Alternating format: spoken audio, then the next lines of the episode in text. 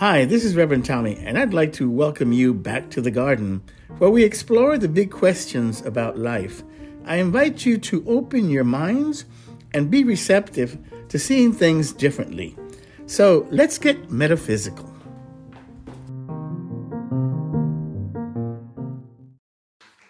Okay, as I said earlier, I am both the sound man and the speaker today. So uh, normally I get very nervous speaking, but who has time for that today?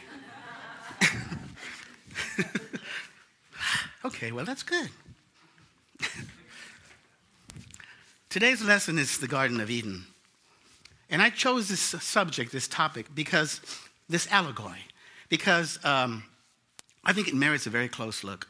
And uh, it is an attempt, after all, to explain how things came to be. I don't know if you've ever thought about that, but I have. And I'm a philosophy major, and, and, uh, and sometimes it's like, how did everything come to be? What's the deal? So there are two fundamental questions philosophy asks where, who are we, and where did we come from? So this is what uh, the Garden of Eden is trying to explain right now. And uh, the author, and again, going back to my uh, Bible uh, lesson, we don't know really who the author was, but it doesn't matter. They were trying to address these two questions by describing one, our true nature as spiritual man in the first creation that is found in Genesis 1:27. And two, the beginning of the human race, of a physical man uh, created from the dust of the earth, found in Genesis 2 7. Uh, excuse me, professor. Yes, astute student. Are you trying to say there are two creation stories in the Bible? I'm not trying to say that, student. I am saying that. Well, see, I didn't know this. In case you didn't know, I didn't know this either when I, before I came to Unity. I was brought up a Catholic, and we just, they don't teach us stuff like this. Really. But there they are. Go read it. It's there. There's two creation stories. So after the last time I gave my uh, lesson, I thought, what am I going to talk about next time? And the Garden of Eden popped into my mind. I said, that sounds like a fascinating subject, but what am I going to say? And um, at, the time, at about that time, I started getting some emails, and some of the other guys that listen to this blog also, we'll talk about that some more uh, about the Garden of Eden. I said, well, somebody's trying to talk to me or something. And then I heard one day the song Woodstock. I don't know if you remember the song Woodstock, but I was on the radio and I, and I was listening to it. And this is what the chorus says the chorus says, We are stardust, we are golden, we are billion year old carbon, and we've got to get ourselves back to the garden. And I said, What a fascinating line. Who wrote this song? I called my daughter because my daughter's a music person. She loves it. And I told her, who, who wrote this song? I thought maybe it was Stephen Stills. I, I, the first thing that came to my mind of the groups, Crosby, Stills, and Nash. No, it was Joni Mitchell. I said, well, that explains it. A classic American poet from the 60s. It's a Joni Mitchell song. Anyway, as the president of the board here at uh, Unity Valley, I do have a concern. Uh, we're trying to bring more people in, and, and I always want to um, I always wonder if it's the first time you're here, what are you going to hear? The first time I came here, I heard Michael. And I said, I got to hear more of this stuff. So that's my challenge today to present a lesson that's interesting and informative. Here's what I'm going to do I'm going to break it up into three parts. The first part has to do with the traditional approach, the traditional interpretation. The second is with a unity perspective, but basically from the late 1800s, uh, uh eight, yeah, early 1900s. And then the third was something a little more current, where we're putting more emphasis on the words that we pick and stuff to reflect where we are as a race consciousness at this point. So let's start with the tradition. I want you to close your eyes for just one second and think what comes to your mind when you see the Garden of Eden? And I can pretty much tell you what does. Look in the front of your flyer. That's it, right? I mean, peep, man, woman, animals, garden, the whole thing. This is what comes to your mind. In, in, in other words, a, a literal place. The vast majority of Christians see the Garden of Eden as a literal place. This is called embedded theology. It is the race consciousness, the collective consciousness, whereby if I say a word or a concept, something comes to your mind. And not to your mind only, but to my mind and to her mind and to his mind. Because we've, why? Because we've accepted it It is called collective consciousness. Now, let's see what happened in this old story. Adam and Eve were in perfect state of being, all was good. And they, could, they told, you can do anything you want, you can have anything you want except this one thing. You cannot eat from the tree of knowledge of good and evil. Now, what happens when you tell somebody not to do something? they did it? Well, of course they did it. You know, and they were told, for surely you will die. Did they die? No, they didn't die. But did things change? Yes, things changed. And now all of a sudden, the Bible says they felt naked and they felt ashamed. They tried to hide from God. Metaphysically, what happened was they accepted dualism. And we're going to talk about that a little bit more in a, in a, in a second. So, tradition tells us that they disobeyed God and were cast out of the garden. They were lost, they fell out of grace, but it gets worse because it's not just about them. We all fell out of grace, evidently even though we didn't do anything, according to the old story. That's what I say. Hey, I didn't cause this problem. why am I? Why do I have original sin? What's up with that?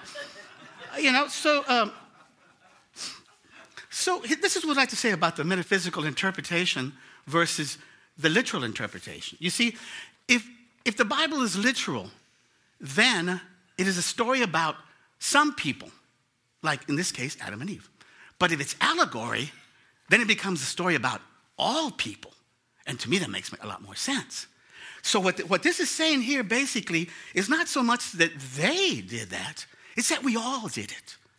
We all chose to eat of the knowledge of good and evil. Okay, so tradition tells us the problem is that we are separate from God and we are sin. So, what's the solution? According to tradition, it is to wait for a Savior to come along and, and um, it said that, that God had a ransom. And, and so there had to be a human sacrifice involved.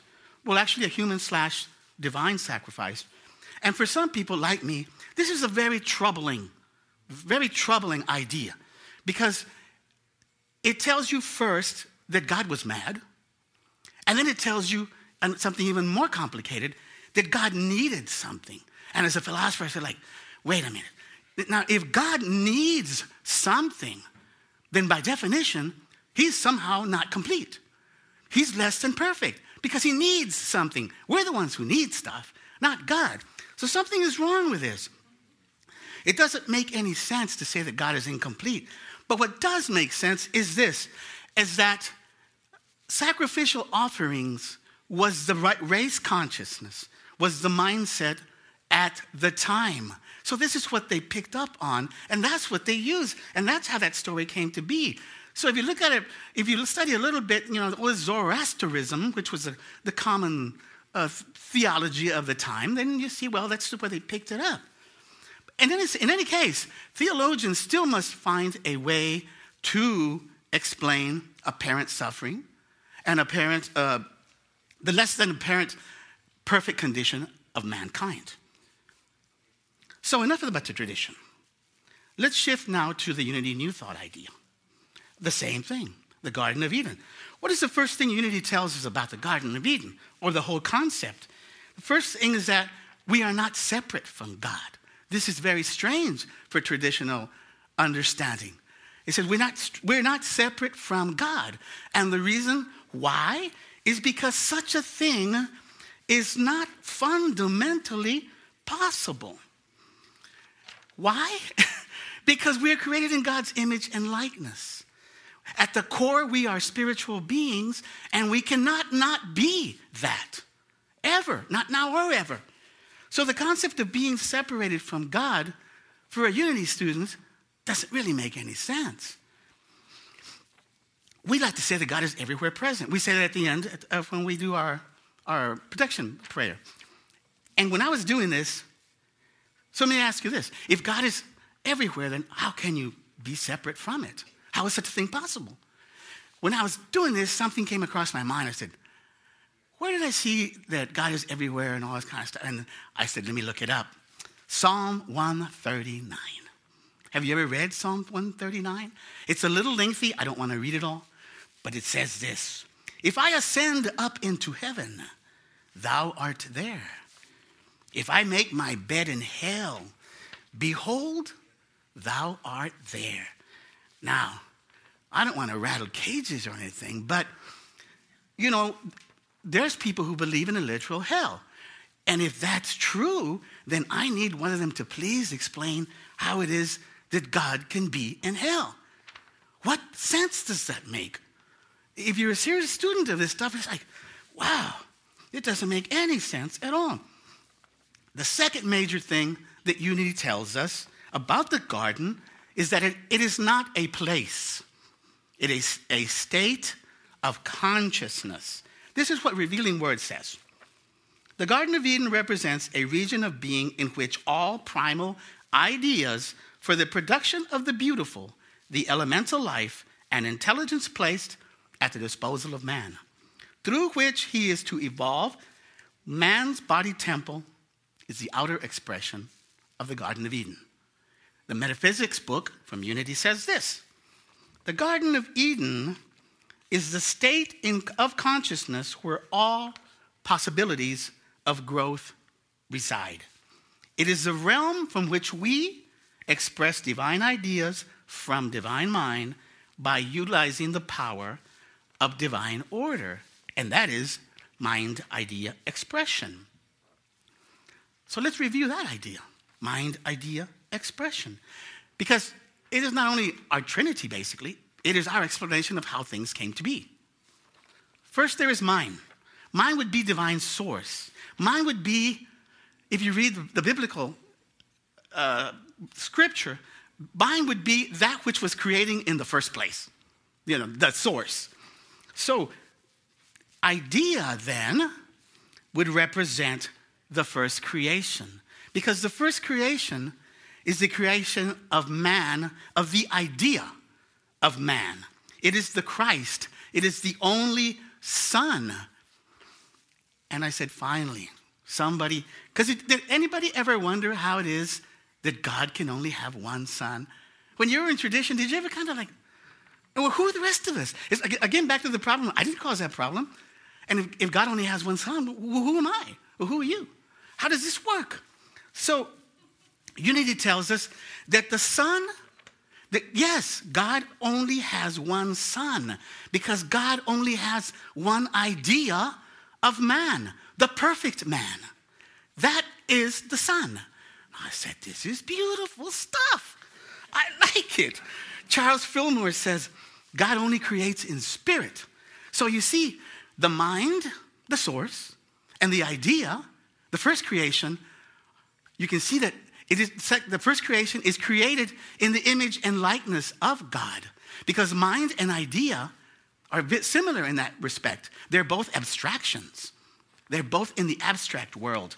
So there's your mind creating in its image and its likeness. It creates the idea. But then we have the expression of the idea. This is the second creation. And the second creation is from the dust. It is the idea now seeking form. That's what's happening here.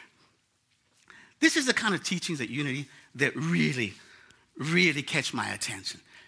Because it's not some far fetched, convoluted theory about how things are. If you think about it, this is exactly how we are. And if we're created like God, then maybe God's the same way. Because I have a mind and I have ideas and I seek to express those ideas. I think, I want to go to San Antonio. Ah, idea. What do I do? I want to go see the Spurs. I get on the phone, I get a computer, I buy tickets, I, I go through the process, I express the idea. So this is not a strange thing at all. The, here's, here's the thing though mind, idea, and expression are not separate. This is very important. They are not separately, they are part of the one. We are a threefold nature. Now, listen to what this says. This says, In thinking of ourselves, we must not separate spirit, soul, and body, but rather hold it all as one. If we would be strong and powerful, do you know where that came from? H. Emily Cady, Lessons in Truth. So that's the very important thing. Was, on the way over here, I've been studying uh, the great courses and I was listening to Paul, and they're talking about this radical dualism about how material is evil. The whole world uh, is just evil. You know, I said, but it's all part of the same thing. Whatever. So it is natural for mind to have ideas, and it is equally natural for ideas to seek expression. The Garden of Eden is a state of consciousness that has always been, and it always will be. So, what's up with the mess? Thank you once again, astute student. And thank you for that perfect timing. Yeah, what is up with the mess? Why do we see what we see? New Thought says this it is simply because we have free will, we have creative power, and we have choices. We are co creators with God. So even though we are not separate from God, this is what we teach at Unity, it is possible because we have the ability, the freedom to believe that we are. And because we are creative beings, we believe that we are, and guess what? It looks like we are, even though we're not. So, this is the race consciousness creating all this stuff. Let me give you a little short uh, analogy about what we can create if you get enough together. Because it's very possible, maybe a little tricky, but very possible for you to create a small little tool shed in the back of your house by yourself. Even that would be a little challenge, but you could probably pull it off. But you think you could create a skyscraper by yourself? No, it takes a lot of people to do that. So, what we've done, basically, now you're not going to believe this, but I brought the metaphysics book, chapter 11. It's called The Physical Universe, the Spiritual Universe. It says, Divine mind did not create the physical universe. Yikes. uh, and that sounds a little odd, but it goes back to the, uh, to, uh, we have this creative ability to make things. So, going back to the Garden of Eden, now enter the tree of knowledge of good and evil. Did, did Adam and Eve really eat an apple? Hmm. Was it really a, a, a race between a hare and a tortoise? No. That's not the point. That is not the point. They chose to have a 3D dualistic experience. And as I said before, not only did they choose it, what is telling us that we all chose it. That's the situation. That's part of being a creative power and having free will and choices. In the gospel of in the lost gospel of Thomas, when uh, so what happened? Let me tell you. Okay, we made we were in one, and we made it two. That's what dualism means. In the lost gospel of Thomas, one of the disciples asked Jesus, Master, when will we see the kingdom? He says, When you make the two one. That's what it says. So there it is. Rumi, the, the Sufi poet Rumi says, Beyond good and evil, there is a field. I will meet you there. The revealing word says about the tree indicates a dual state of consciousness, a belief in both good and evil, which eventually drives a man out of the garden. More about that in a moment. But just to clarify, see, it's not a tree of good and evil, it is entire realm. It is the manifest realm that's dualistic.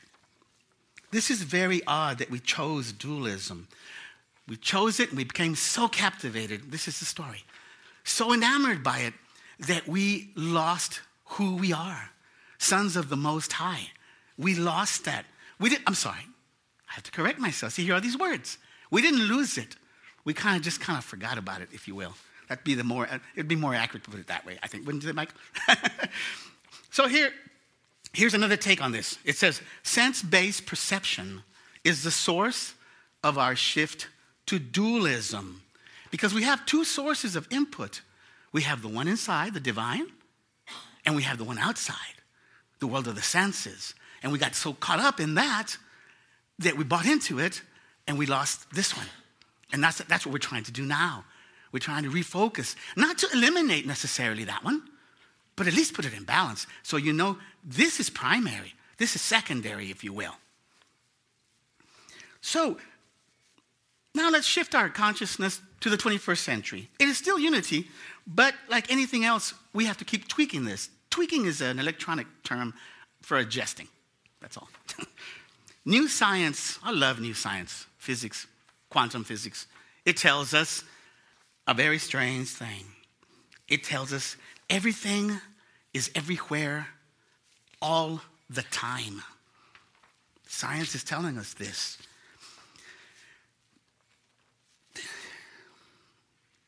The only difference then, everything is everywhere all the time. The only difference is where is our focus? Where is our consciousness? And that becomes our reality. There's a, this is the part three about it. There's a new emphasis on being more careful about words, the words that we choose. Because in unity, we teach that words have power and they have a certain, something that comes with a baggage type of a thing that comes with them. So we're trying to be more conscious of that. The New Metaphysics book has an entire little chapter, an introduction chapter about words. And it says, when we use this old language, we are keeping one foot rooted in the old theology while trying to gain traction in the new. Updated language will inevitably shift consciousness to new heights of understanding. So, again, we have to be conscious of our, the words that we choose. Earlier, I said that when I started putting the lesson together, I started getting these emails. And one of them from this uh, Reverend Doug Bottorff. How do you pronounce his name? Bottorff? Yeah. He says, he says very, this, this guy has been in unity for 30 years. This is a very interesting idea, he says. He says this The human species is not evolving to a higher spiritual state. You see, even Fillmore, genius he was, was still stuck on the idea of evolving. He says, We are already in full possession of the spiritual. From the spiritual base, we have evolved. Oops, he caught himself there old, old, old habits die hard. the faculty of imagination, whose function is to allow us to evolve perpetually from a within out basis. That is interesting. He also says this our so called fall is not a fall in the sense that the human race has lost something precious that it once possessed union with God. He's saying we, we didn't lose that, as we've been told by tradition. What we have lost is our conscious union with God. Now, that's difference. We're not in the process of evolving a faculty that will allow us to regain this conscious union with, with God. We never lost that faculty. So, this emphasis, when you can see that when you say you went, you fell from grace, it implies that you went down somehow, that you lost something, that you went to a lower state of being. We didn't do that. That's what the language kind of makes us think. But that's not what happened. That is not what happened at all. So, I don't want to belabor it, the point, but the other thing is that we're returning to the garden. And I purposely said that earlier that we are returning to something. We're not returning to anything. We're already that. And that is ever evolving. So, but in all fairness, there is an unfoldment. I think we talked about that a little bit, right, Michael? There, in the 3D experience, there seems to be an unfold, unfolding of things. And this is something very interesting that I came across. And I found it fascinating because it kind of put things in perspective for me regarding this 3D experience and the creation, if you will. I thought it was a little bit odd at first, but I thought, well, no, okay, hit me up with it. See, in, the, in my 3D experience, there was a time when I was single. And then there was a time when I was married. And then there was a time when I was married and had a son. And then there was a time when I was married, had a son and a daughter. See, it happened like in a sequential thing. This is the point about that. This is a very interesting and somewhat profound thought about the creation, and it is this. That is not what happened in the biblical creation. You see, there was never a time when mind didn't have idea. And there was never a time when idea did not seek expression. Those are 3D experiences, and we, we use that. The author of, of, of the Garden of Eden, of Genesis, is trying to just give us some kind of a relative understanding of how things came to be. But what did I say earlier that physics is telling us now? Everything has always been and always will be. Always. So it didn't happen in this sense. So that kind of throws you off a little bit, unless you're a really astute student, like the guy in the back over there that keeps interrupting me, that guy. you know, but anyway, I want to leave you with this final thought. Because for some time now, I have been fascinated with the concept of heaven on earth. I said, what an idea. It's in the, it's in the Lord's Prayer. Why would the Master Jesus include that in the Lord's Prayer? Heaven on earth. So I asked the question is such a thing possible? And the answer is not only is it possible, it is our duty to bring heaven to earth. We are God's representatives here. We are God's representatives here. I just told you at the end of Genesis 2, if you read Genesis 2 at the end, everything was created. Everything. The manifest world, man, woman, animals, whatever. The entire everything was fully created and all was good until we picked that we want to play in the dualistic world idea. And that's what happened. So I want to again, I want to say my lesson for today is that heaven on earth is the Garden of Eden and it is everywhere. It is here and it is now. The only question, like I said before about your focus, can you see it? It's right there. Can you see it? Next time you see a beautiful sunset, or hear a beautiful song, or experience a feeling of love or compassion or harmony, or anything that has to do with what we associate with the fruits of the Spirit, stop, be in that moment, and say to yourself, take a deep breath, and say to yourself, I just saw heaven and earth. I just saw the garden. Amen.